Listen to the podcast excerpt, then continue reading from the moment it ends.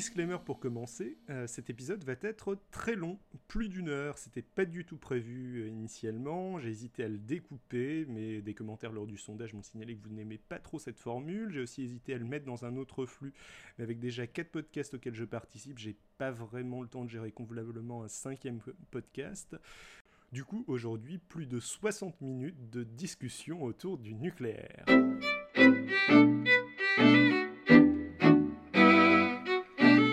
Bonjour, bienvenue dans 12 minutes 2 épisode 16. Euh, et aujourd'hui, je suis avec Quentin Rodriguez. Oui, tout à fait, bonjour. Et Mathilde Frémont. Bonjour. Qui était déjà là pour euh, l'épisode 14. Euh, C'est ça. et nous allons parler du nucléaire. enfin, c'est Quentin surtout qui va, qui va nous parler du nucléaire. Oui, j'avoue que c'est bon, un petit peu un sujet qui m'a pas intéressé. Bon, déjà, j'ai j'ai fait un parcours de physique euh, à l'université, et puis là maintenant, donc, euh, on est ensemble euh, avec Mathilde en, histoire des sciences, c'est notre manière de revisiter les choses. Donc, oui, je suis avec deux historiens et philosophes des sciences aujourd'hui. et pour commencer, je pense que tu voulais revenir sur quelques contre-vérités sur le nucléaire. Oui, voilà, quelques, quelques idées reçues, on va dire, parce que c'est vrai qu'entre l'image euh, on peut avoir du nucléaire, euh, euh, l'image qu'on essaie de donner, l'image publique du nucléaire et, et la réalité, à mon avis, à mon sens, hein, de, de, cette technologie. Je pense qu'il y a vraiment un fossé à combler. Alors bon, je vais pas me cacher, moi je suis vraiment dans une perspective de je, vais essayer de vous convaincre pourquoi il faut euh, sortir du nucléaire euh, le plus rapidement possible. Je suis à peu près agnostique sur le sujet. si jamais tu réussis à me convaincre. Euh, David, tu, C'est un peu la même pour moi, voilà. je compte sur vous pour faire les contradicteurs. Alors, sur les images à pulvériser, les idées reçues sur le nucléaire, moi j'en avais noté 6. Euh, alors d'abord le fait que c'est une technologie moderne. C'est vrai qu'on a l'image un petit peu des euh, centrales nucléaires de haute technologie, le fleuron français, on est les seuls au monde à savoir faire ça comme il faut, c'est euh, l'industrie high-tech de, pointe, etc. Alors, bon, loin de moi l'idée de dire que c'est au même niveau que la charrue, évidemment, mais ceci dit, il faut quand même relativiser largement cette, cette idée. Euh, la filière donc on appelle électronucléaire, donc de fabrication de l'électricité à partir du nucléaire, c'est une technologie qui a été développée en France dans les années 60-70. Et aujourd'hui, elle n'a pas évolué d'un pouce depuis cette époque-là. C'est-à-dire que c'est vraiment le fleuron de euh, la technologie de, des 30 Glorieuses. Mhm. Et euh, depuis, quand même, la science a fait des progrès assez monstrueux, et la technologie aussi. Mais les centrales nucléaires, elles n'ont pas bougé. De toute façon, toutes les centrales en fonctionnement en France aujourd'hui datent des années 70.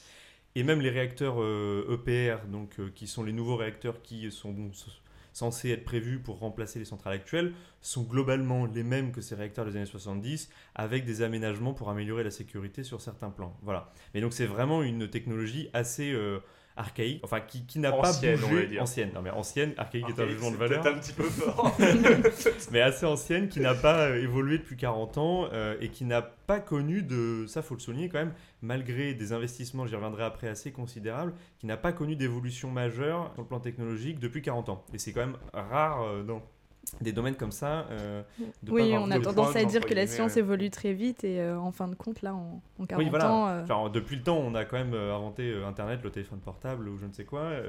et bon, le nucléaire, c'est toujours pas resté la même chose. Alors, donc moi, la, deuxième idée reçue un peu que je voulais battre en brèche sur le nucléaire, c'est sur le fait que c'est une, une, technologie peu coûteuse. Alors, c'est vrai qu'en France, on paye notre électricité relativement peu cher par rapport au reste des pays européens et qui est dû au fait aussi que euh, l'électricité, donc qui est massivement d'origine nucléaire, a été largement financée, subventionnée par l'État pendant, euh, pendant un grand nombre d'années. Euh, et donc là, moi, je vous renvoie à un rapport de, la Cour des comptes qui est sorti, qui a fait un petit peu de bruit dans la presse d'ailleurs en, janvier dernier de, cette année, 2012, qui disait donc qu'en gros, rien que pour la construction des centrales et leur entretien, le nucléaire avait coûté en France 121 milliards d'euros de 1973 à 2002 plus environ 1 milliard d'euros chaque année euh, des années 50 à aujourd'hui euh, pour la recherche, donc qui est à 70% euh, public. Voilà. Et donc ça, c'est un petit peu un, aperçu global. Et il faut savoir par ailleurs que le, coût de production électrique du, nucléaire explose ces dernières années mmh. et est voué à augmenter de manière importante pour les années à venir Déjà parce qu'on a quand même augmenté considérablement les exigences de sécurité des centrales, et mhm. notamment après l'affaire Fukushima. Vous savez qu'il y a eu un, un grand rapport de l'agence de sécurité nucléaire qui demandait à ce qu'on on, améliore certains, certains défauts des centrales mmh. françaises euh, qui pouvaient subir les mêmes, euh, mêmes avaries que, euh, que à Fukushima. Et, et, donc le, le programme d'investissement d'EDF pour améliorer la sécurité sur la période 2015-2025 est déjà prévu pour un investissement supplémentaire de 3,7 milliards d'euros par an, soit un doublement par rapport à la, situation actuelle. Et donc on, on, a déjà prévu pour les 20 années à venir une augmentation de 10 à 15% du coût de production du, euh, de, l'électricité euh, nucléaire. Voilà. En France. Euh, et donc là, je, peux peut-être enchaîner. Voilà, donc la, troisième idée reçue que je, que je voulais battre en brèche sur le fait que c'est une technologie parfaitement maîtrisée et tout à fait au point. Alors ça, je, je, je pense que l'accident de Fukushima a quand même assez bien fracassé cette idée parce qu'on a bien vu que donc on découvre perpétuellement des, nouvelles failles, euh, euh, des nouvelles biais de sécurité dans, les centrales. Par ailleurs, c'est normal, toute technologie a des, a des limitations. Oui, enfin, le contre-argument, ce serait de, dire que les normes de sécurité ont tendance à augmenter, quelle que soit, euh, la situation. Enfin, les normes de sécurité sur les bâtiments au niveau de euh, du nombre de personnes qui peut y, qui peut y avoir euh, dans une, dans une même salle ou euh, les normes de sécurité dans le métro en cas de, de cohue mmh. vont, vont aussi en augmentant. Bon, ce qui, oui, tout à fait. mais c'est ce que je disais. C'est normal de trouver des failles dans une technologie. Il y en a tout le temps et, et tant mieux si on en découvre davantage. Ça, c'est ça, c'est normal, mais par contre, ce qu'on a vu avec le, la centrale de Fukushima, c'est que lorsque ça dérape et lorsqu'on se rend compte qu'il y avait, qu'il restait quand même des failles dans les normes de sécurité, et alors là, on ne contrôle absolument plus rien. On a vu au Japon des scènes surréalistes de euh, donc TEPCO, euh, l'agence euh, électrique qui gère les centrales japonaises, qui nous disait, et donc maintenant il y a eu une commission d'enquête parlementaire qui a été ouverte au Japon, tout ça, on s'est rendu compte qu'ils avaient menti sur énormément de, de constats après, après l'accident, hein, sur la situation, et qui nous disait mais vous inquiétez pas on contrôle très bien la situation on sait, on sait ce qui se passe c'est juste que on a un problème avec le refroidissement tout ça. Euh, et euh, on en était à euh, donc pendant qu'on balançait ça à la population et, là a posteriori maintenant ces gens-là ont démissionné etc on, ça a été reconnu sur la place publique qu'ils avaient diffusé des informations mensongères pendant qu'ils nous disaient, bon, bah voilà, il y a eu un accident, tout ça, mais on sait ce que c'est, ne vous inquiétez pas, il faut juste refroidir le réacteur. On en était à trimballer de l'eau de mer euh, par euh, hélicoptère pour euh, la larguer en vrac par-dessus les réacteurs en mode de Canadair et on n'avait plus que ça en gros sous la main pour essayer de résorber l'accident. Donc c'est quand même quand on en est à ramasser de l'eau de mer à côté pour la balancer un petit peu au petit bonheur la chance par hélicoptère parce qu'on pouvait pas descendre trop bas parce qu'il y avait énormément de radiation. Donc du coup, c'était un petit peu, on sait pas, il y en a une sur deux qui touche le bon endroit et puis euh, on balance un peu d'eau comme ça. Euh, voilà, ça, ça, donne une idée des, de la faiblesse des moyens dans lesquels on est dès que quelque chose dérape. Voilà. Donc sur le fait que voilà. C'est vrai que c'était la gestion de crise était assez effrayante. Euh, on avait l'impression que les, les mesures de, de, sécurité en cas de cas de crise, enfin en cas de. Oui, ça, quand, ça marche bien, quand ça marche bien, ça marche bien, on sait faire. Mais alors quand ça marche plus, alors là, euh, on ne sait plus quoi faire et, euh, et c'est vraiment l'anarchie. C'était assez effrayant. Après, le, discours des autorités françaises, c'était de, de, dire que. Euh, grosso modo, les Japonais étaient pas bons et que c'était un problème spécifique. Mais ça, c'est toujours, ce qu'on dit. Mais l'autorité de sûreté nucléaire a demandé suite à ça à, à des, énormément de travaux à EDF euh, pour les centrales euh, si elles veulent continuer à, poursuivre leur fonctionnement. Donc euh, c'est quand même qu'on a, on a vu qu'il y avait des biais à Fukushima qui étaient aussi existants dans les centrales françaises. Et est-ce qu'on a, est-ce qu'on n'a pas tendance à, à, mettre sous le mot sûreté le fait qu'en fait un accident se produit pas forcément très souvent? C'est quand même, est-ce que c'est relativement exceptionnel ce genre d'accident et finalement à ces périodes de non-contrôle de la situation dans le nucléaire? Ah bah il y en a quand même eu un nombre assez important. Je voulais y venir juste après, mais peut-être que je, vais justement revenir sur cette question des accidents. Euh, D'accord. Euh, alors, l'autre, l'autre idée reçue, la quatrième idée reçue que je voulais euh, attaquer, c'était celle d'une technologie efficace. Alors, il faut savoir que globalement, le nucléaire, si on veut résumer, alors on, met plein de trucs très compliqués, scientifiques, tout ça, pour faire peur aux gens et leur faire comprendre que c'est très compliqué, qu'ils n'ont pas d'avis à avoir sur le nucléaire. Mais en fait, pour reprendre l'expression de Bernard Laponche, qui est, qui est, assez connu, qui est un polytechnicien, physicien nucléaire, euh, et qui est bien connu pour être un opposant nucléaire, mais qui a énormément travaillé là-dedans, qui est un des spécialistes français les plus, les plus en pointe là-dessus. donc pour reprendre sa citation, qui est assez révélatrice, il dit l'énergie nucléaire, c'est juste la manière la plus dangereuse inventée par l'homme de faire bouillir de l'eau.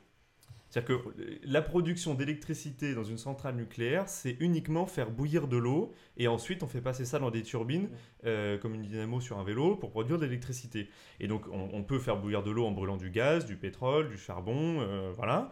Euh, mais c'est toujours la même technique de base. Depuis la révolution industrielle au 19e siècle, on fait bouillir de l'eau, c'est une machine à vapeur. Hein. C'est, une centrale nucléaire, c'est ça. Sauf que ce qui fournit l'énergie, c'est une réaction nucléaire contrôlée, bon, quand ça va bien, au lieu d'utiliser du pétrole. Au lieu d'utiliser du pétrole, voilà. Mais le principe est uniquement de faire bouillir de l'eau. Or, il se trouve, euh, et là je vous renvoie au, podcast euh, numéro 14 euh, avec Mathilde sur, sur la thermodynamique au 19e siècle, sur la crise de la physique au 19e siècle. Il se trouve que si on veut récupérer de l'énergie mécanique ou électrique en partant de chaleur, donc faire bouillir de l'eau, on a une source de chaleur eh ben, on est de toute manière limité à un maximum d'efficacité de 33%. C'est physique, ça s'appelle la seconde loi de la thermodynamique.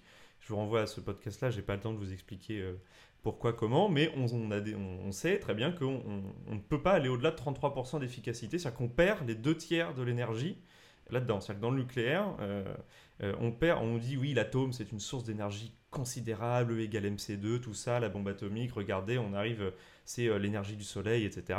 Sauf que ce qu'on oublie de dire, c'est que deux tiers de cette énergie s'en va dans les, les, célèbres euh, tours d'évacuation de, de, chaleur. Là, euh, on voit de la fumée sortir, c'est juste de la blanche. Voilà, c'est juste de la vapeur d'eau, mais c'est deux tiers de l'énergie qui est tirée de, de l'atome qui s'évapore et, que on, et qui disparaît. Donc c'est une technologie très peu efficace. Pour pour, à titre de comparaison, même si bon, ça n'a rien à voir dans le sens où pour le coup on on consomme rien si ce n'est euh, l'énergie du soleil pour le coup, mais le solaire c'est combien? Je crois que. Alors le photovoltaïque ou euh, l'éolien, on est à des taux de plus de 90% d'efficacité. 4... Ouais, le, le photovoltaïque 90% on, Autour de 80-90%. Euh, après, ça dépend des, trucs plus ou moins efficaces. Et, là, et également, tout ce qui arrive de ce qu'on appelle la biomasse. Donc, quand vous euh, vous faites brûler du bois pour vous chauffer et pas pour faire de l'électricité, euh, ou les mécanismes qu'on appelle de cogénération, c'est-à-dire on, brûle du gaz par exemple pour faire de l'électricité, mais on récupère aussi la chaleur pour euh, chauffer des bâtiments, etc. Dans ce cas-là, on peut atteindre aussi 90% d'efficacité. Et le nucléaire, on est à moins de 30%. Voilà. Donc il y a énormément d'énergie perdue. Voilà. la cinquième idée reçue que je voulais balayer, c'était celle de que c'est une énergie propre. Alors euh, c'est vrai que c'est une énergie qui n'émet pas de gaz à effet de serre, en tout cas pas juste dans les centrales. Il faut pas oublier que euh, il faut qu'on transporte l'uranium sur la moitié de la planète, euh, qu'il y a énormément d'allers-retours qui sont faits pour le combustible, le retraitement, etc. Donc il y a quand même des dégagements de CO2 qui sont liés à, à, cette industrie. Mais c'est vrai que ça consomme, ça ne produit pas la production d'électricité elle-même. Voilà. Et ça, ça fait un bon ne produit pas de gaz à effet de serre, mais n'empêche que euh, ça produit, euh, c'est bien connu, des déchets euh, radioactifs qui sont extrêmement dangereux et dont on ne sait rien faire. Je reviens ici sur ma première idée reçue, comme quoi c'est une technologie moderne, le nucléaire, c'est-à-dire que les déchets nucléaires les plus dangereux, qui sont le combustible, donc uranium, plutonium, qui est au cœur des centrales. L'une des idées de nouvelle centrale, c'est de, faire fonctionner des centrales avec ces, avec déchets. Euh, oui, alors c'est déjà le cas, c'est le réacteur Phoenix, il y avait le réacteur Super, Phoenix, qui a été arrêté en 1998. Euh, globalement, ça n'a jamais très bien marché. Euh, et de toute manière, c'est juste réutiliser le combustible qui est déjà usé par des premières centrales pour le mettre dans des centrales d'après et on sait toujours pas quoi faire de ce qui sort au final. Hein. Ça, ça change rien. C'est juste qu'on on refait tourner plus longtemps le combustible dans les centrales. Voilà, pour qu'il y ait un petit peu moins de déchets en fin de compte. Voilà. Pour qu'il y ait moins besoin d'utiliser de nouvel uranium.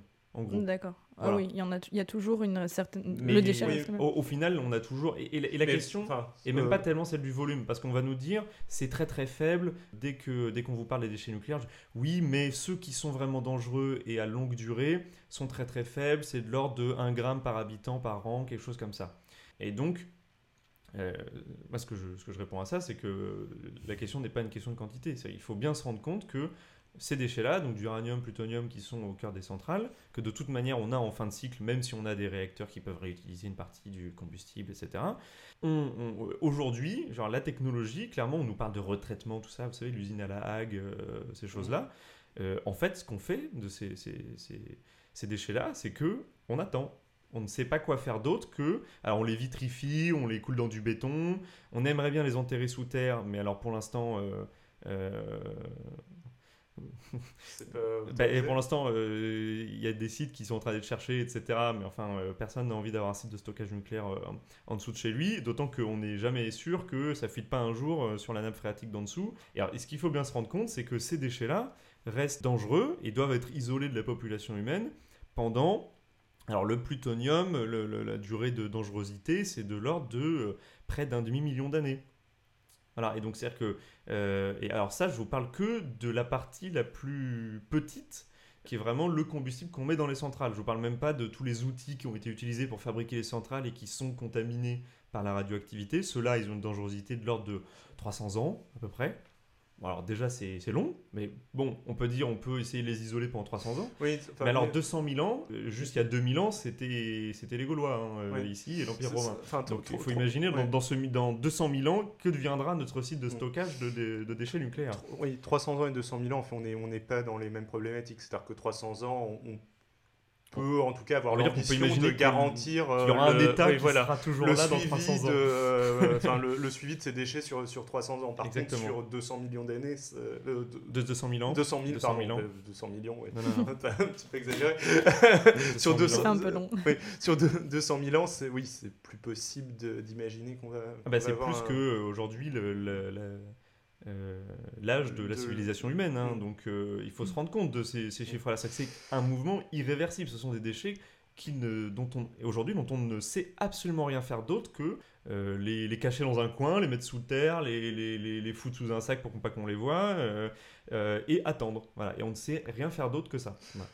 Bon, je, te laisse, euh, je te laisse quand même. Et, je, termine juste du coup avant qu'on change de, de, partie sur la dernière idée reçue qui est celle de euh, que le nucléaire est une garantie d'indépendance énergétique. On nous dit ça souvent, oui, mais euh, vous voulez qu'on soit obligé de demander euh, du gaz à la Russie, euh, du pétrole aux nations pétrolières, etc. Et on dit, mais avec le nucléaire, la France peut assurer seule son, son, énergie.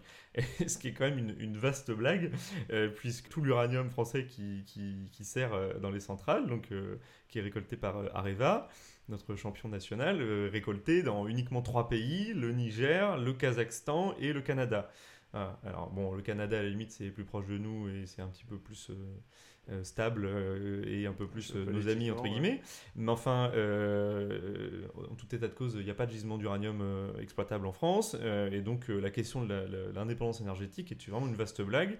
D'autant que bon, je vous invite à vous avez entendu parler dans, un peu dans les infos ACMI, etc., de ce qui se passe au Niger, euh, les problèmes d'enlèvement d'otages, euh, de euh, rébellion Touareg, etc., dans ces pays-là. C'est extrêmement lié à la présence très forte d'Areva dans ces pays-là, à cause justement du, des mines d'uranium qui sont exploitées là-bas. Alors, par contre, sans parler d'indépendance énergétique totale, il me semble, pour encore euh, revenir sur euh, les, projets genre euh, Super Phoenix, etc., qui mmh. en effet, c'est ce que tu, tu, as dit tout à l'heure, je ne suis pas un expert, mais c'est aussi ce que, ce que j'avais entendu dire, marchent relativement mal, sont, sont, pas, sont, sont loin d'être au point à l'heure actuelle.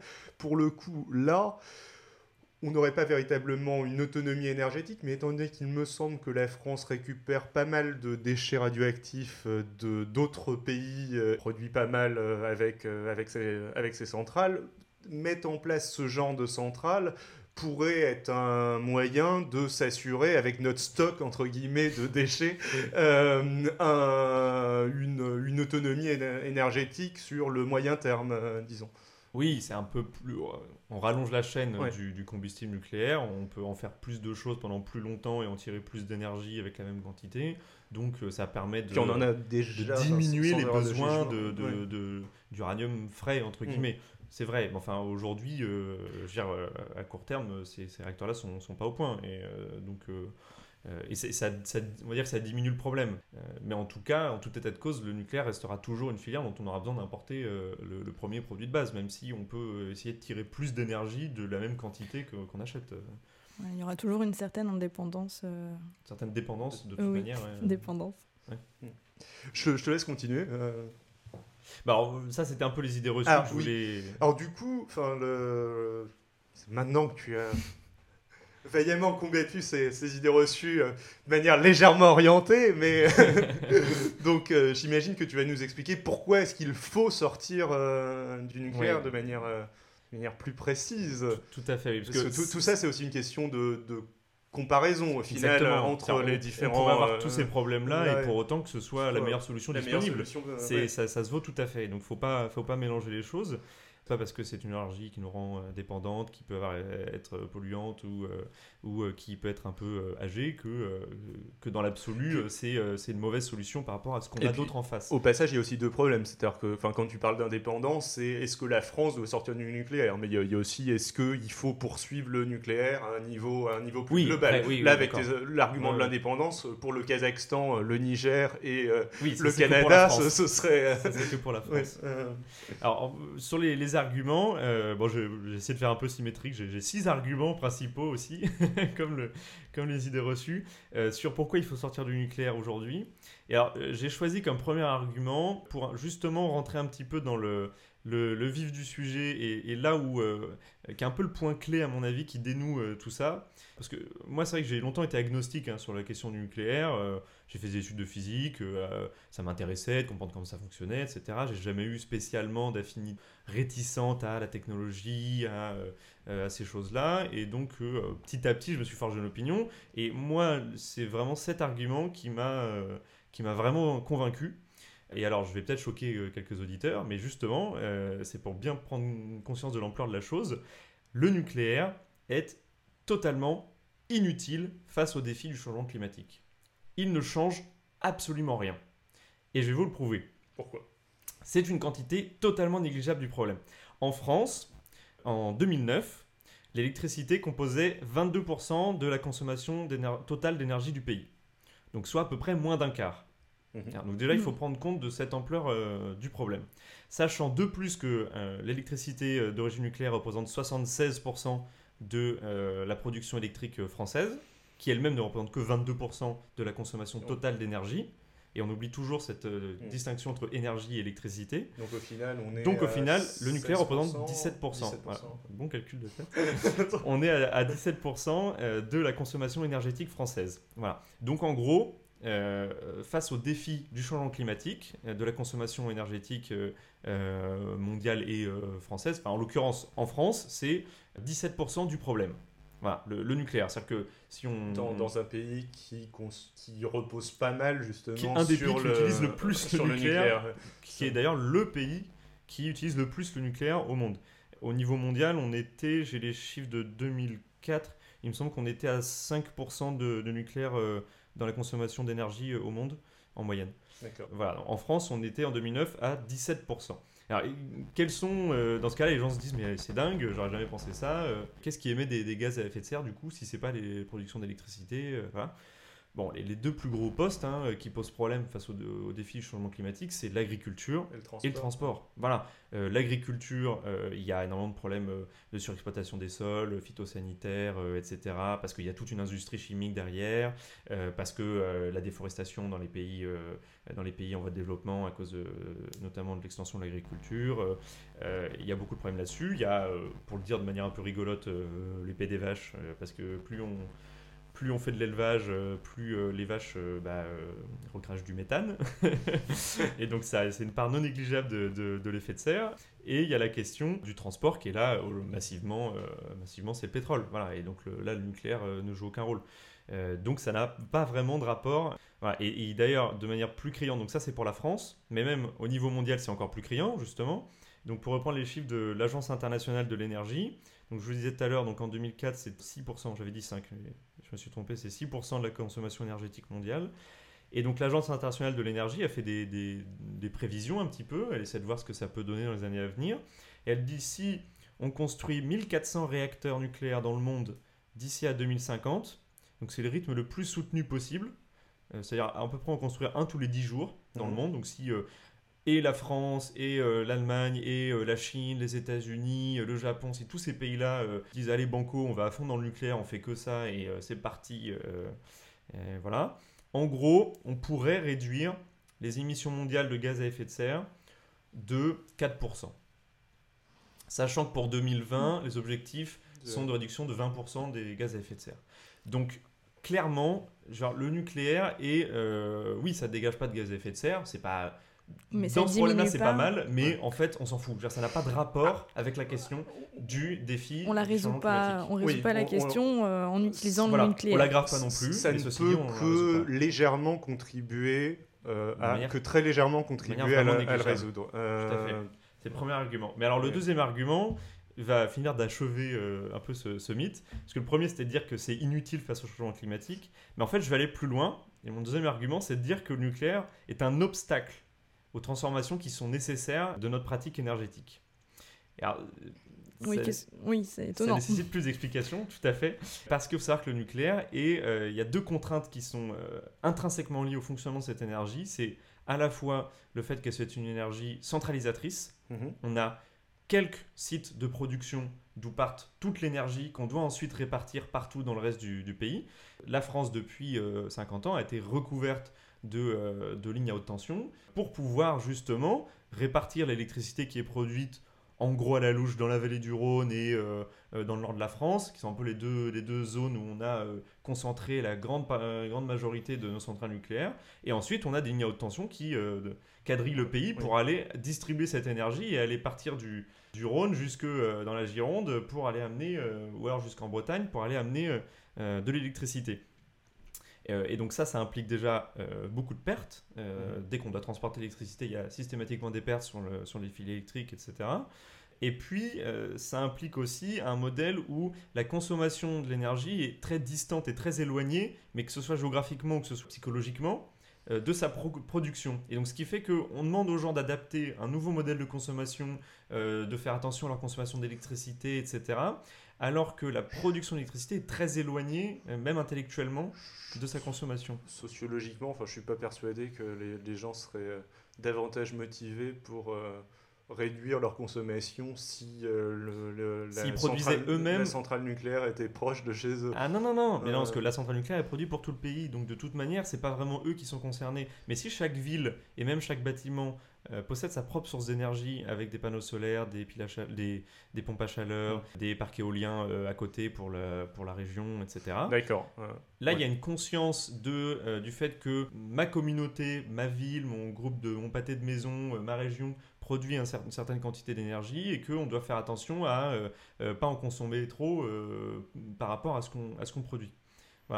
Donc ça, c'est sur le côté centralisateur. Et, ensuite, un deuxième, deuxième biais qui fait que le nucléaire est un obstacle aux défis que nous devons rencontrer en, faveur de la transition énergétique, c'est que c'est une énergie intrinsèquement surconsommatrice.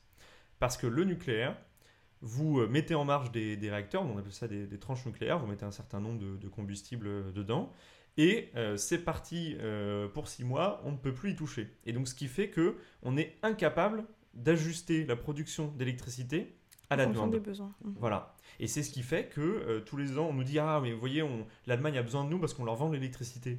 Mais pas du tout. L'Allemagne est autosuffisante en électricité. Simplement, nous, on est obligé de leur revendre de l'électricité parce qu'on ne sait pas quoi en faire. Et parce que, en dehors des, des périodes de pic, on a trop d'électricité produite, on ne sait pas quoi en faire, et euh, soit on la revend à l'Allemagne, soit on, soit on la fout dans la terre, et puis ça, et puis ça, ça, ça, va n'importe où, et on, et on s'en débarrasse parce qu'on on, en produit trop.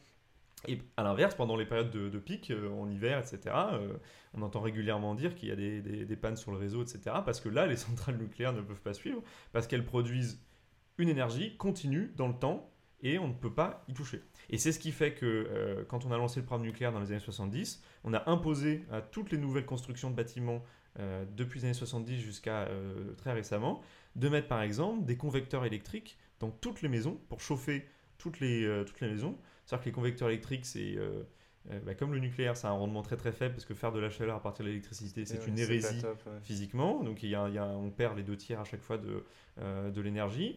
Et, euh, et les convecteurs euh, électriques, ça brasse de l'air. Ça, chauffe un peu de l'air, mais, euh, c'est très très peu efficace. Et donc pour donner un exemple, en Allemagne, l'Allemagne a à peu près 20 à 25% de consommation d'énergie pour le chauffage en moins à climat égal que la France. Voilà. Et ça, c'est vraiment une conséquence de euh, du programme nucléaire français, il fallait trouver des débouchés euh, à l'énergie nucléaire parce qu'on en avait trop, on ne sait pas quoi en faire. Voilà, et donc c'est pour ça, en gros, pour ces deux éléments, le côté centralisateur et le côté surconsommateur, que euh, pour moi, le nucléaire est un obstacle aux transformations qui sont nécessaires de notre système énergétique parce que l'enjeu face au, justement au changement climatique, on l'a bien vu, ça dépend pas tellement de la, production d'électricité en, tant que telle, mais c'est d'améliorer, d'aller vers davantage de sobriété énergétique, donc euh, diminuer la- la- les pertes, la consommation, etc., vers davantage, et c'est- lié, d'adaptation à la demande, Mhm. donc pouvoir produire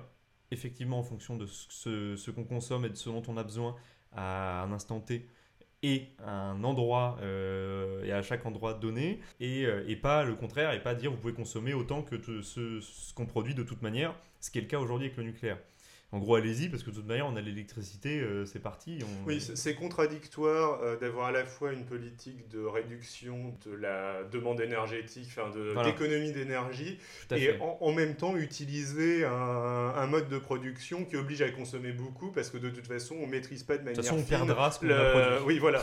voilà, donc c'est c'est ça le problème. Et améliorer l'efficacité, donc je le disais notamment en euh, décentralisant la production, en la rapprochant des lieux de consommation, et donc en permettant d'adapter la, production à la demande. Et donc ça, c'est un petit peu ce vers quoi on se tourne. Savoir que l'Allemagne a décidé sa sortie du nucléaire, mais euh, euh, la plupart de ces investissements sur ce qu'on appelle en anglais les smart grids, les réseaux intelligents, et c'est ce qui permet justement de permettre d'avoir un réseau électrique qui combine un grand nombre de euh, sources d'énergie, de production, qui sont chacune euh, intermittentes, parce que c'est le cas effectivement pour les énergies renouvelables, c'est souvent ce qu'on leur reproche, mais justement, c'est ce qui fait qu'à chaque instant, euh, on... alors ça nécessite de faire évoluer les réseaux électriques, justement, puis avoir uniquement des grandes lignes à haute tension qui permettent de partir du centre pour tout amener euh, à la périphérie, mais d'avoir en chaque point du territoire un maillage entre des, euh, des sources d'énergie renouvelables qui euh, donc euh, euh, dépendent de, la période. À certains moments, ce sera plus du, solaire, à certains moments, ce sera plus de l'éolien, on a de la géothermie, on a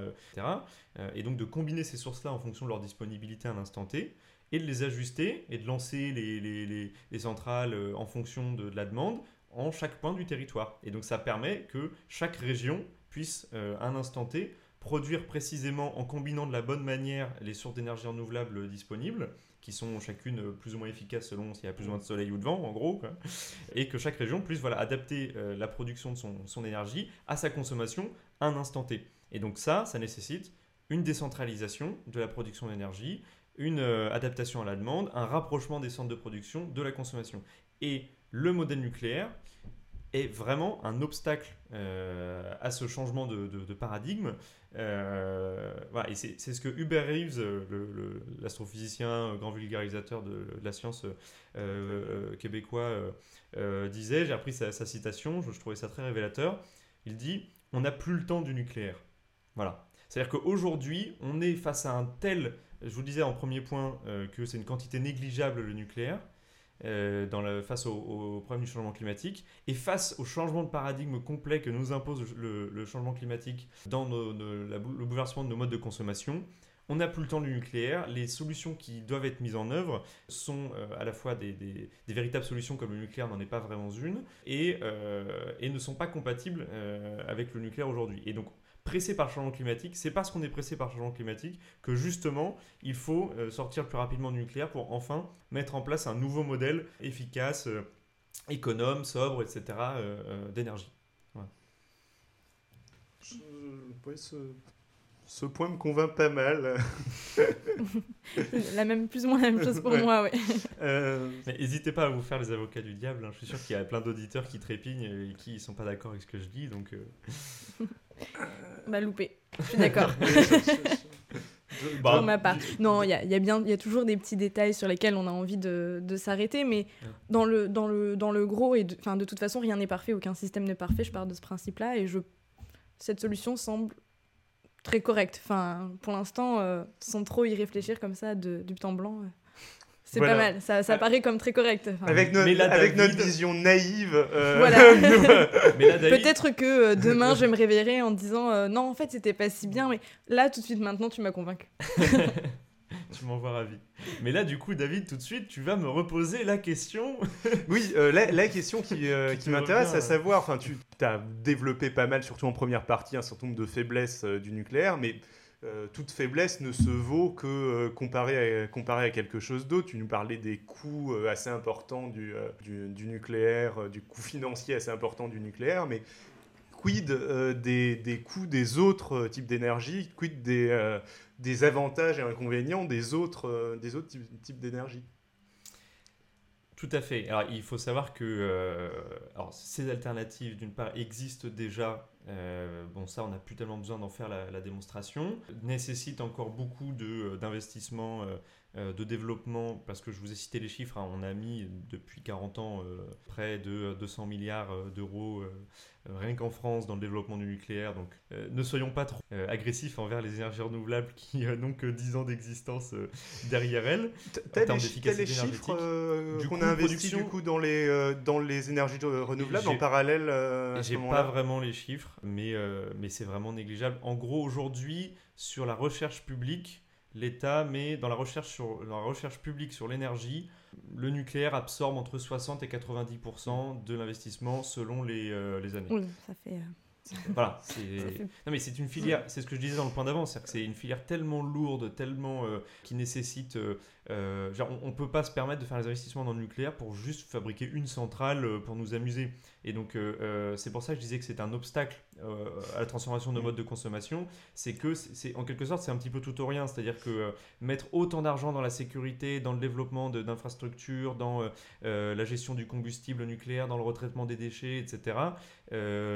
Si, autant le faire pour tout, ou alors pour rien, parce que c'est des coûts trop importants pour pouvoir les supporter pour des faibles structures.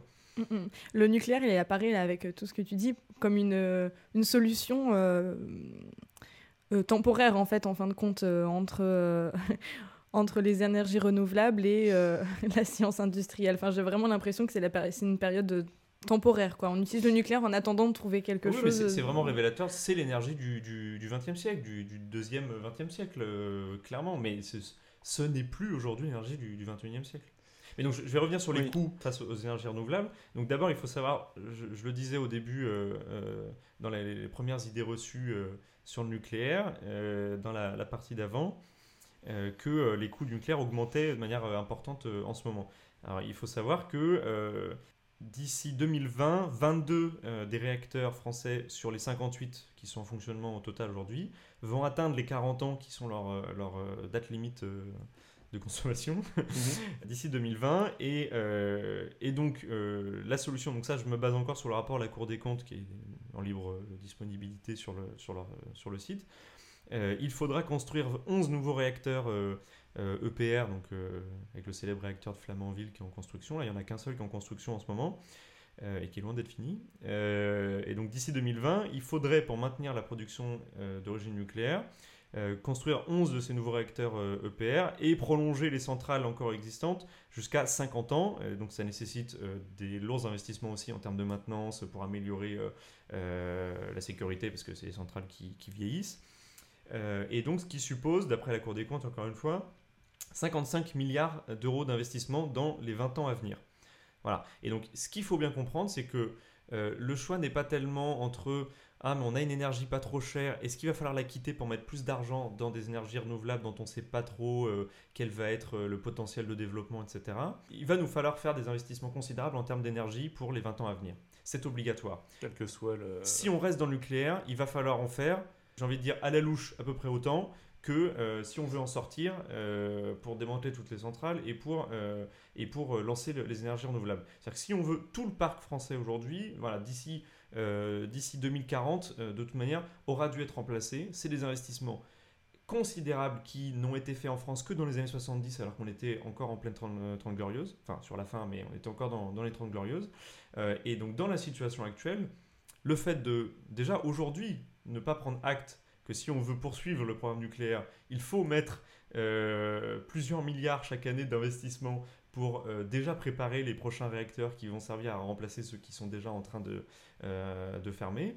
ne pas assumer ce, ce choix-là, c'est faire un non-choix de, au final, de sortie malgré tout du nucléaire, puisque nos centrales arriveront bien en fin de vie d'ici entre 2020 et 2040, et, qu'on n'aura préparé aucune autre solution en face. Et donc la question, elle est uniquement entre investissement vers euh, d'autres types d'énergie ou euh, investissement dans la modernisation ou euh, le, dans la nucléaire nouvelle génération de, de, nouvelle oui, mais moi ce que je constate aujourd'hui, c'est que personne n'est capable d'assumer politiquement le fait qu'on on mette sur la table des quantités importantes d'argent pour investir dans une nouvelle génération du programme nucléaire. Et donc aujourd'hui, on fait par défaut un choix soit de sortie du nucléaire organisé par le développement des énergies renouvelables et par la sobriété énergétique, soit par une sortie désorganisée, non préparée du nucléaire, anarchique, où là, pour le coup, la seule alternative sera de faire cramer du pétrole et du gaz euh, euh, pour euh, produire notre électricité.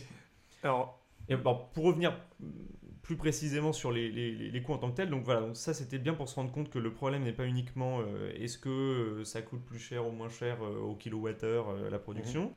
Donc c'est ce qui fait que l'association Global Chance, qui est une, ONG qui traite des questions d'environnement, tout ça, chiffre à peu près, euh, elle met en parallèle donc soit relancer une quatrième génération de réacteurs, comme je vous le disais là, soit organiser la sortie du nucléaire et le développement des énergies renouvelables.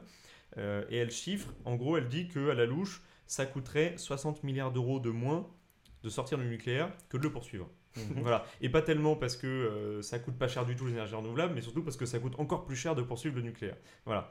Mais après, sur les coûts des énergies renouvelables, c'est-à-dire qu'aujourd'hui, alors euh, il y avait un rapport euh, d'Areva sorti en 2009 qui évaluait à entre 50 et 55 euros le coût du mégawattheure pour une nouvelle centrale qui serait créée maintenant.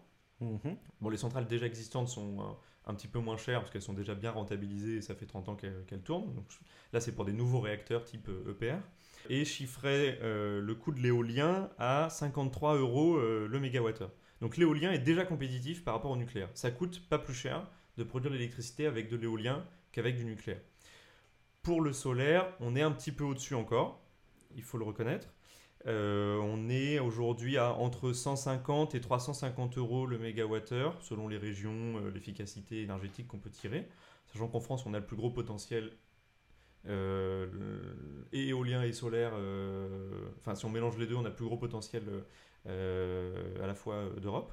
Donc, le solaire est encore, le photovoltaïque est encore un petit peu plus cher, mais son coût décroît très rapidement et les industriels de, de, cette branche estiment qu'il devrait passer à autour de 80-150 euros le mégawattheure d'ici 2020. À titre informatif, il y a une rumeur qui est enfin, souvent, enfin, souvent entendue et qui est fausse, euh, qui dit que le, euh, le, le, photovoltaïque ne serait pas rentable. C'est-à-dire que, le, que dans un cycle de vie d'un panneau solaire, au final, on dépenserait plus d'énergie en comptant le, le, la, la, production du, panneau, du panneau solaire qu'il n'en produirait pendant, le, pendant son cycle de vie. C'est juste faux, euh, en fait. Et c'est pour le coup quelque chose que j'ai entendu un nombre, un nombre impressionnant de fois, que j'ai entendu de la bouche de de personnes, euh, de personnes travaillant dans le, dans le nucléaire, entre autres, mm. donc de, de personnes enfin bossant dans, dans, ce domaine et de bonne foi enfin euh, mm. donc c'est euh, non mais il, il, faut savoir qu'il y a des dans les panneaux solaires donc il y a un certain nombre de de métaux rares, etc., qui sont, euh, qui sont employés. Ça nécessite une euh, vraie filière de, de recyclage. Euh, mmh, tout à fait. Mais c'est, voilà, est-ce que, est-ce que d'ailleurs les, les, panneaux solaires se recyclent d'une certaine façon? Parce qu'ils ont une certaine limite de vie eux aussi Oui, oui normalement ils sont obligatoirement repris. Comme c'est le cas déjà pour les appareils électroménagers, tout ça, par la personne qui vous, l'entreprise qui vous le vend doit le, récupérer pour oui, mais se charger de son, retraitement. Ils peuvent, oui, ils peuvent les retraiter donc. Ah oui, oui, mais c'est ça, on, sait le faire, mais il faut le faire effectivement. Si on ne fait que balancer des vieux panneaux solaires euh, usagés euh, dans la nature, là c'est vrai que ça va provoquer oui, une pollution pour l'environnement. Oui, voilà, c'est ça, c'est comme tout, j'ai envie de dire, comme chaque, comme n'importe quelle source, euh, source d'énergie. Voilà. Et, et alors, après, après c'est vrai aussi que c'est peut-être Enfin, bon, il y a tous les problèmes que tu as, que tu as énoncé, mais avec quelque chose comme des panneaux solaires qui va être très décentralisé, le, la question du recyclage ne, ne, se pose pas, ne se pose pas exactement dans les mêmes, dans les mêmes termes. C'est-à-dire que dans un, avec quelque chose de centralisé, ça va être la responsabilité unique de l'État de mm. s'occuper de ça, tandis qu'avec des sources décentralisées, ça va être aussi la responsabilité du propriétaire de la maison qui a installé des, des panneaux solaires dans, dans, sa maison, de quand ils arrivent à. Enfin, quand ils ne marchent plus, ne, ne, ne, pas aller les, les balancer dans, dans son champ derrière chez lui. ou, oui, ça, on est d'accord, mais dans, faire ce genre de choses. Il y a déjà une réponse dans la loi française qui est que ce sont les industriels de, de la filière qui doivent se, doivent se charger. prendre en charge cette, récupération et ce, et ce, recyclage. Et donc je disais, donc l'éolien est déjà compétitif par rapport au, au nucléaire. Euh, il y a également la, ce qu'on appelle la biomasse, donc que ce soit le fait de euh, donc, bah, tout simplement de brûler du bois pour se chauffer. On n'a pas besoin de, chauffage électrique. Donc avec un chauffage, central, avec un, il y a des, trucs très modernes maintenant de, chaudières à bois qui sont, c'est très efficace. Et c'est une énergie renouvelable puisque le bois, quand il pousse, euh, il absorbe du CO2 déjà de l'atmosphère. Donc ensuite, le CO2 qu'on recrache en le brûlant n'est que du CO2 qui a déjà été prélevé dans l'atmosphère auparavant. C'est pas une nouvelle source de CO2. Et euh, ensuite, il y a euh, l'hydraulique. Euh, alors, tout ce qui concerne les, barrages, ça, on ne peut plus en faire plus en France. On en a déjà fait partout où c'était possible. Et encore, ça provoque quelques dégâts dans l'environnement. mais l'hydraulique est beaucoup plus compétitif que le, que le nucléaire. Et on a beaucoup de marge de progression après en termes d'hydraulique au fil de l'eau, donc des petites espèces de roues à aube comme à Des moulins à eau. oui, non, mais euh, voilà, ça on, ça, on peut en mettre un peu partout dans, dans les cours d'eau. C'est des très faibles sources chacune, mais euh, ça peut être, voilà, encore une fois, une source décentralisée, proche des, des, bâtiments, des habitations, etc. et il y mm. aurait énormément de potentiel là-dessus. Et après, il y a aussi le potentiel de, de la géothermie, qui est encore très peu utilisée, mais qui marche plutôt bien et qui a l'avantage d'être une source permanente jour et nuit. Ça produit la même quantité d'énergie. Et donc, ça permet d'avoir un une énergie renouvelable fiable qui diffuse la, même, euh, même quantité d'énergie en, en, permanence. Donc euh, voilà, après il y a... Donc il y a des progrès à faire euh, et donc il faut faire des investissements. Et quand on voit tout ce qui a été mis dans le nucléaire, on, peut penser que, que ces énergies-là vont devenir encore plus intéressantes si on, se met vraiment à les, à les, développer et à leur donner des perspectives. Mais déjà, il y a des solutions qui sont pas plus chères que, que le nucléaire. Donc voilà, je parlais de, de l'éolien, de, euh, la biomasse, de, euh, de l'hydraulique, et le photovoltaïque ou euh, la géothermie, par exemple, sont des solutions qui sont déjà au point et qui nécessitent des améliorations en termes d'efficacité qui, qui, qui s'accélèrent déjà à grande vitesse. Voilà. Oui, tu, tu, viens de le, mentionner, mais je, je vais le, le surligner. Un, point qui, est, qui me semble assez intéressant et moi qui m'a fait passer du, côté, du côté agnostique, c'est de se dire que euh, euh, l'argent, enfin tu l'as développé un certain nombre de, euh, un certain nombre de fois, mais l'argent qu'on met dans le nucléaire et qu'on continuera à mettre dans le nucléaire si jamais on continue à développer cette technologie.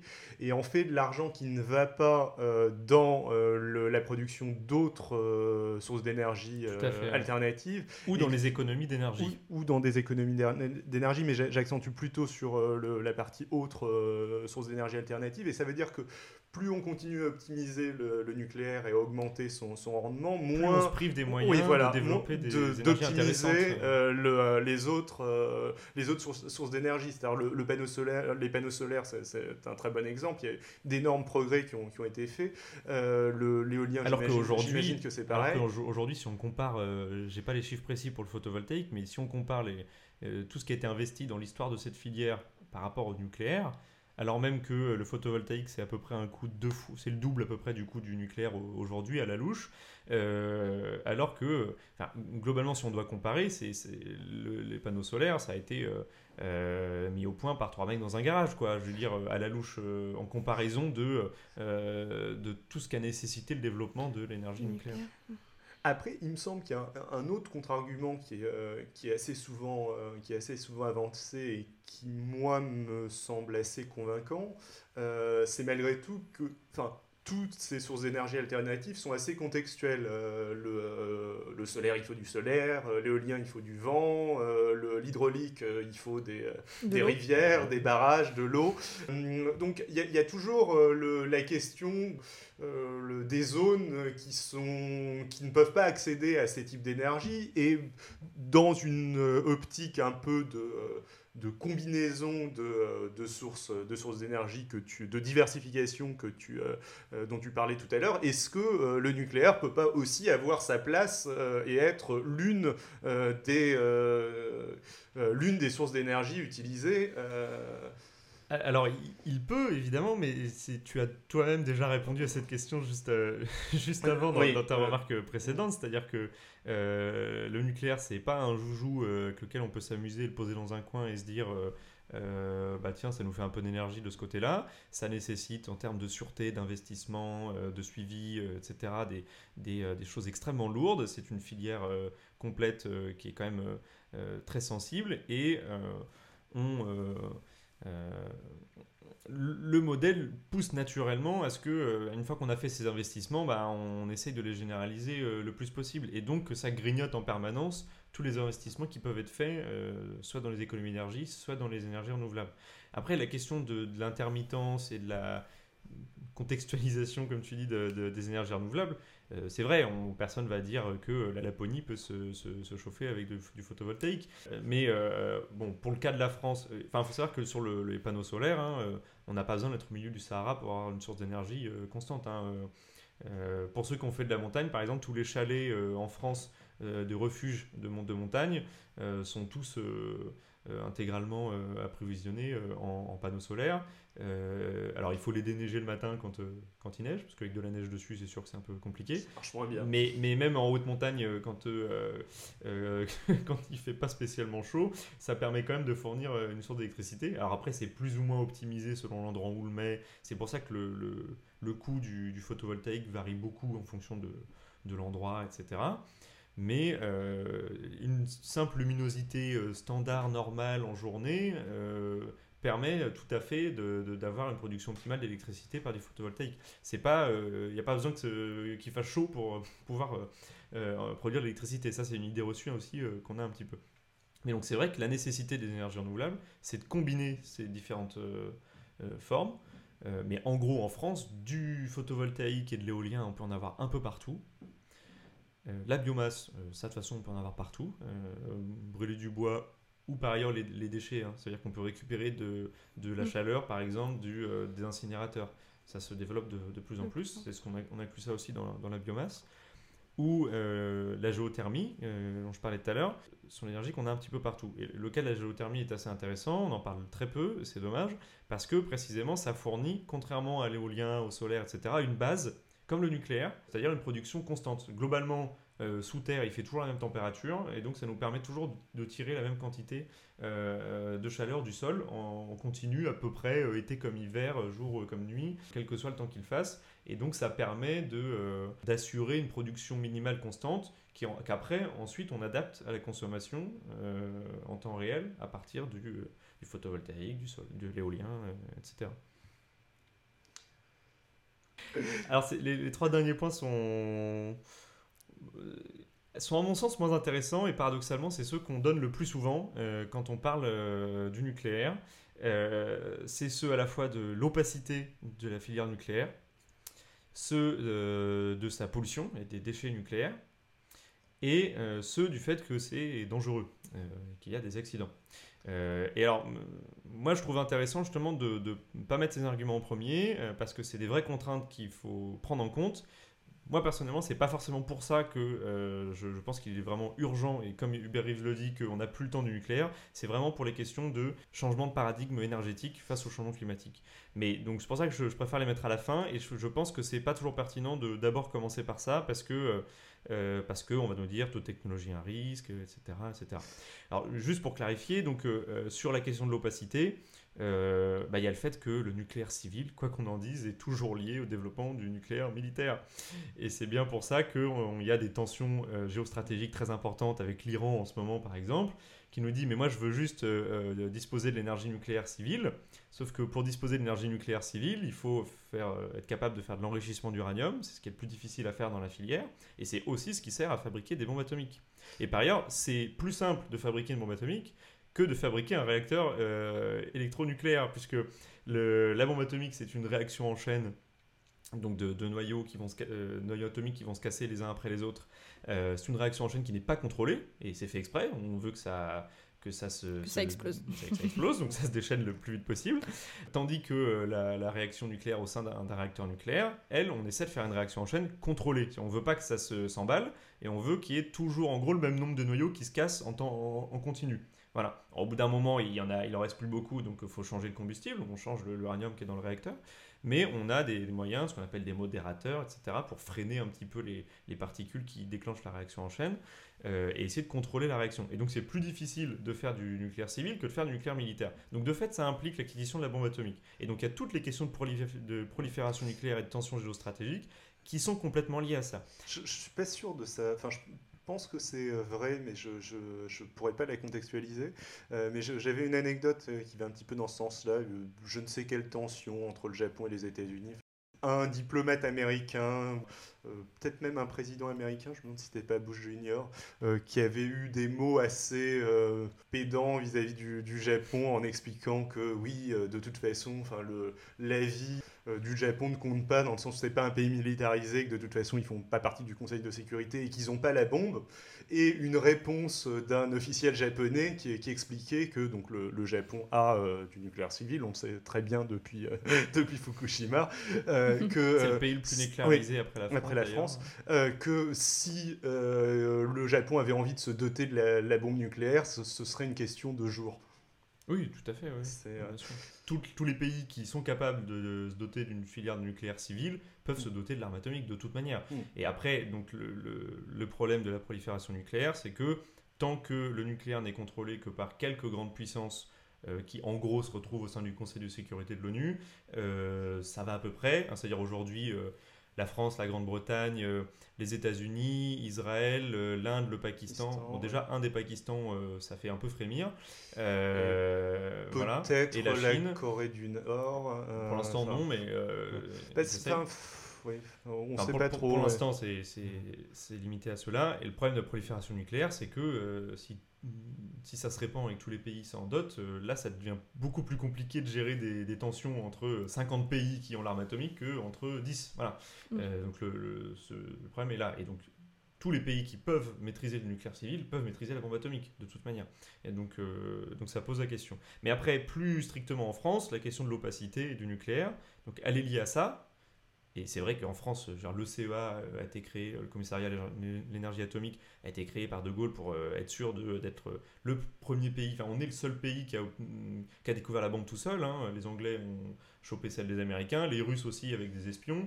Euh, Israël a récupéré la bombe française et euh, le Pakistan et l'Inde, euh, chacune celle britannique, et, etc. On a récupéré des morceaux de, de des, des, projets allemands, je crois, mais on en a récupéré beaucoup moins que les. Que les... Ça, allait pas très loin, les, projets allemands, mais. Mais bref, enfin, donc c'est lié à la question militaire et donc il y a de fait par essence une opacité liée au secret militaire. ça, c'est toujours le cas. Et ensuite, il y a toutes les questions de sécurité, sécurité nationale, de terrorisme, etc., qui a été très bien illustré par l'action de Greenpeace récemment.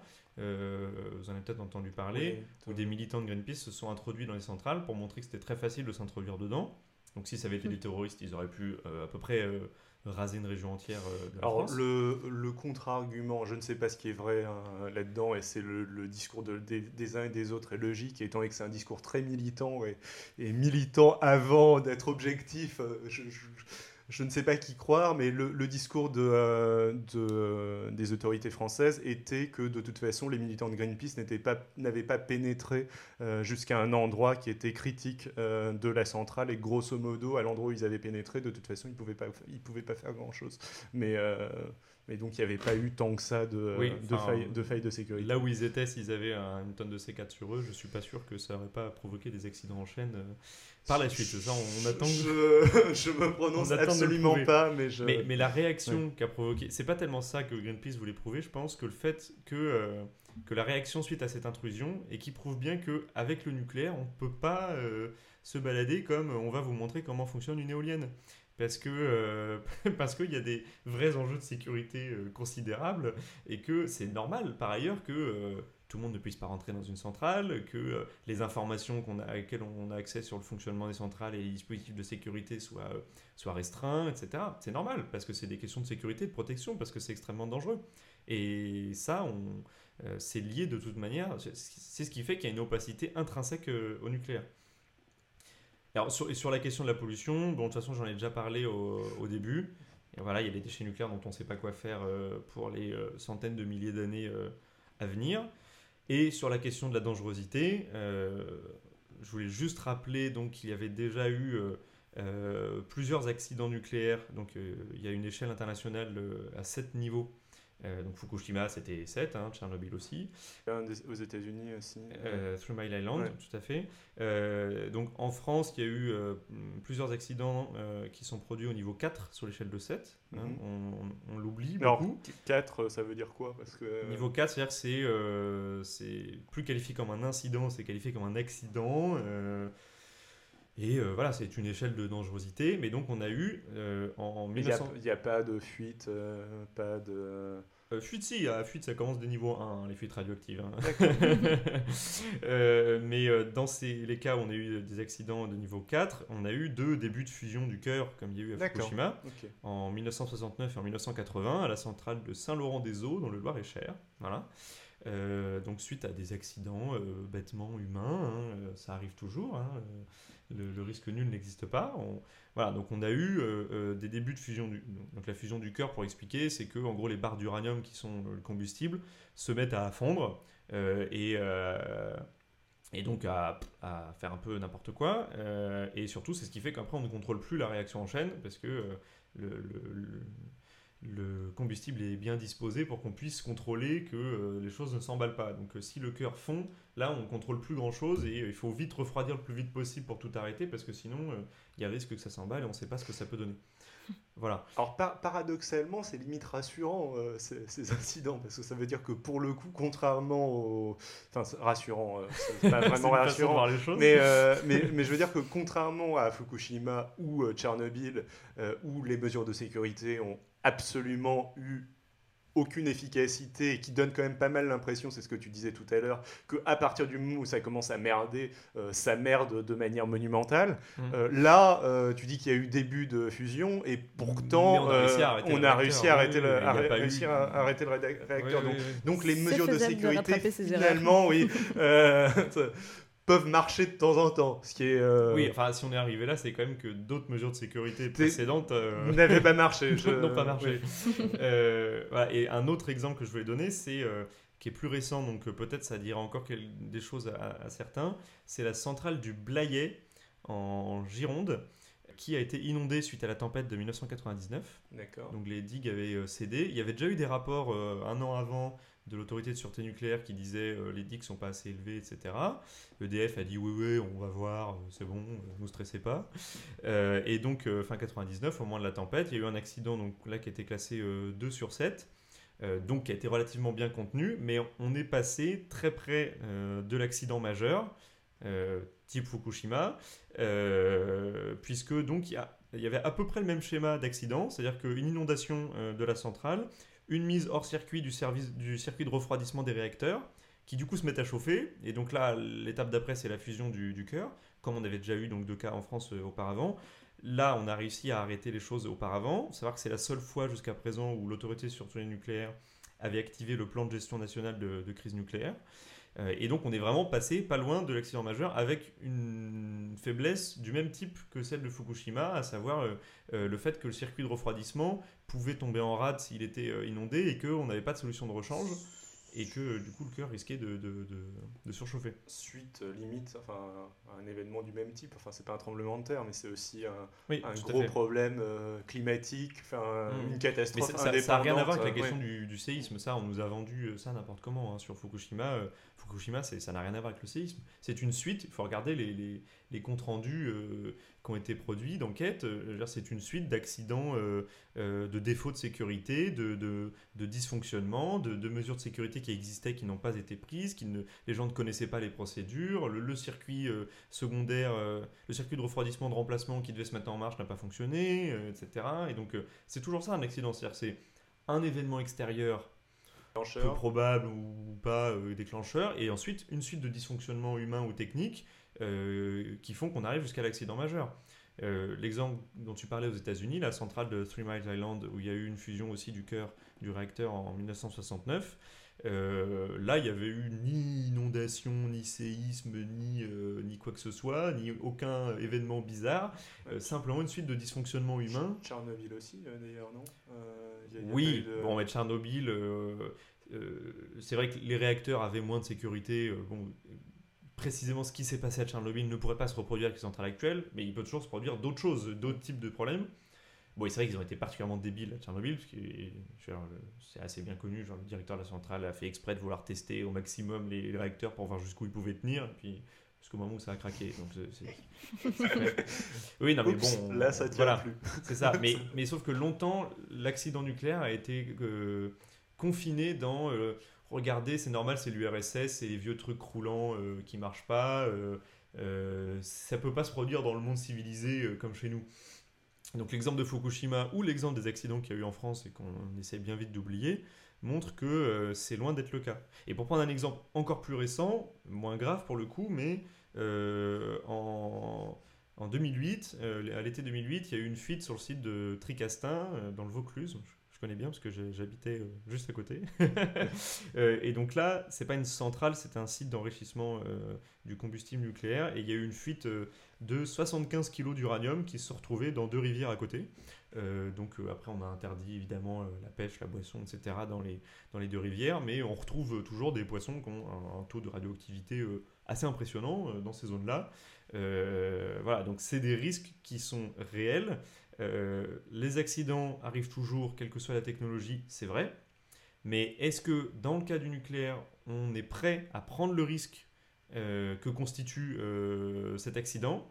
Moi, je pose la question. Et chaque personne qui me dira oui, oui, c'est très très dangereux, on peut raser la moitié du pays, mais bon, il y a très très peu de risques et on peut contenir les choses. Euh, je... Ces personnes-là, je leur demande de se porter volontaire pour être liquidateur, euh, comme à Fukushima, euh, dans, au sein du, du réacteur le, le- le jour où il y aura un, accident de ce type en France. Voilà.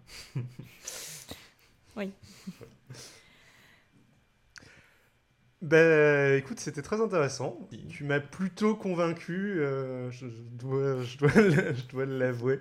Euh, mais bon, fa- faudra que je- j'y repense hein, au calme. je sais pas toi, Mathilde. Oui, voilà, bah, c'est sûr, comme je le disais tout à l'heure, convaincu, mais on sait jamais, parfois d'autres idées ressortent et puis on se repose des nouvelles questions. Mais là, c'est posé à plat pendant un moment, je pense quand même. Euh, bravo à toi. Du coup, où est-ce qu'on peut te retrouver euh, sur Internet, euh, Quentin? Oula, sur Internet, euh, bah, où- Un compte Twitter, une adresse mail, Oui, on euh, peut- quel- quelques, quelques moyens que ce soit pour on peut euh, contacter des gens qui auraient des questions mail, sur le nucléaire. euh, à l'adresse rodriguez r o d r i g u e z quentin q e n t i n gmail.com voilà Mhm. euh, et puis euh, ou alors passer par David sur son site euh, voilà Oui, alors vous pouvez aussi aller commenter sur euh, le site de l'émission 12 en chiffres minutes au pluriel de de.com. Euh, Mathilde, je sais pas si on peut te contacter pour te poser des questions sur le nucléaire. oui, on peut, mais bon, je suis pas du tout euh, calée sur le sujet. Moi, je suis juste curieuse sur le sujet, donc euh, je pense que c'est plus au même titre que les auditeurs en fin de compte. Mais si besoin, c'est mathilde.frémont.gmail.com. Vraiment avec un T. Donc, euh, Voilà. Euh, et euh, moi, vous pouvez me retrouver sur Twitter, at xilrian, xilrian, euh, sur Gmail, xilrian, at gmail.com ou david.medernac, at gmail.com, ça marche aussi.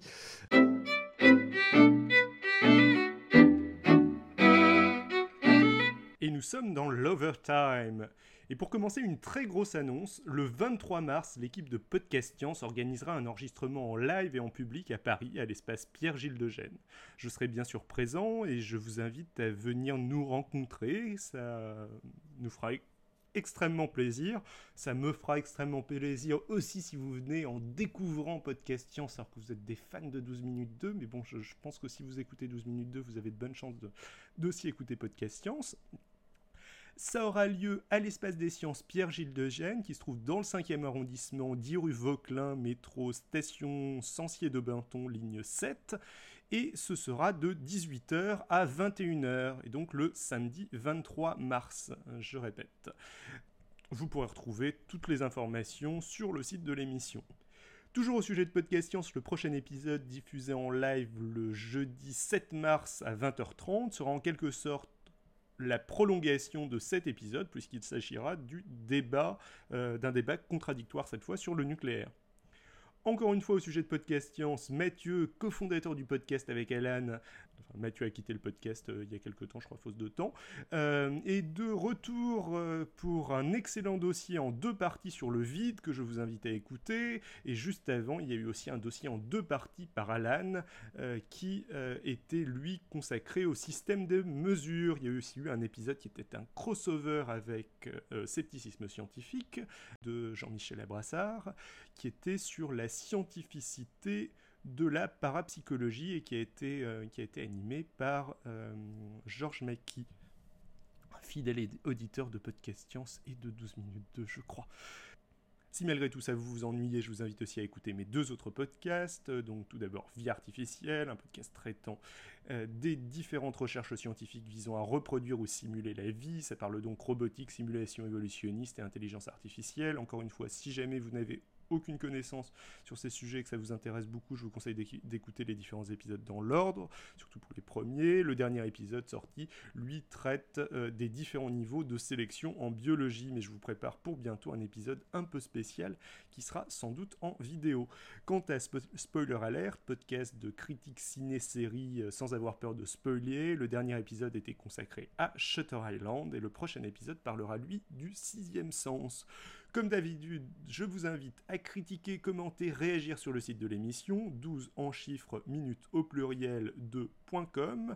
Vous pouvez aussi me retrouver sur Twitter, at Xilrian, par mail, toujours Xilrian, X-I-L-R-I-A-N, at gmail.com, ou sur Google+, euh, je pense que vous pouvez me trouver en cherchant Xilrian, X-I-L-R-I-A-N, ou David Medernac. Vous pourrez retrouver toutes ces infos sur le site de l'émission, et encore une fois, n'hésitez pas à commenter, à laisser vos messages par quelque biais que ce soit, c'est ça qui euh, me motive à continuer. Sur ce, au revoir.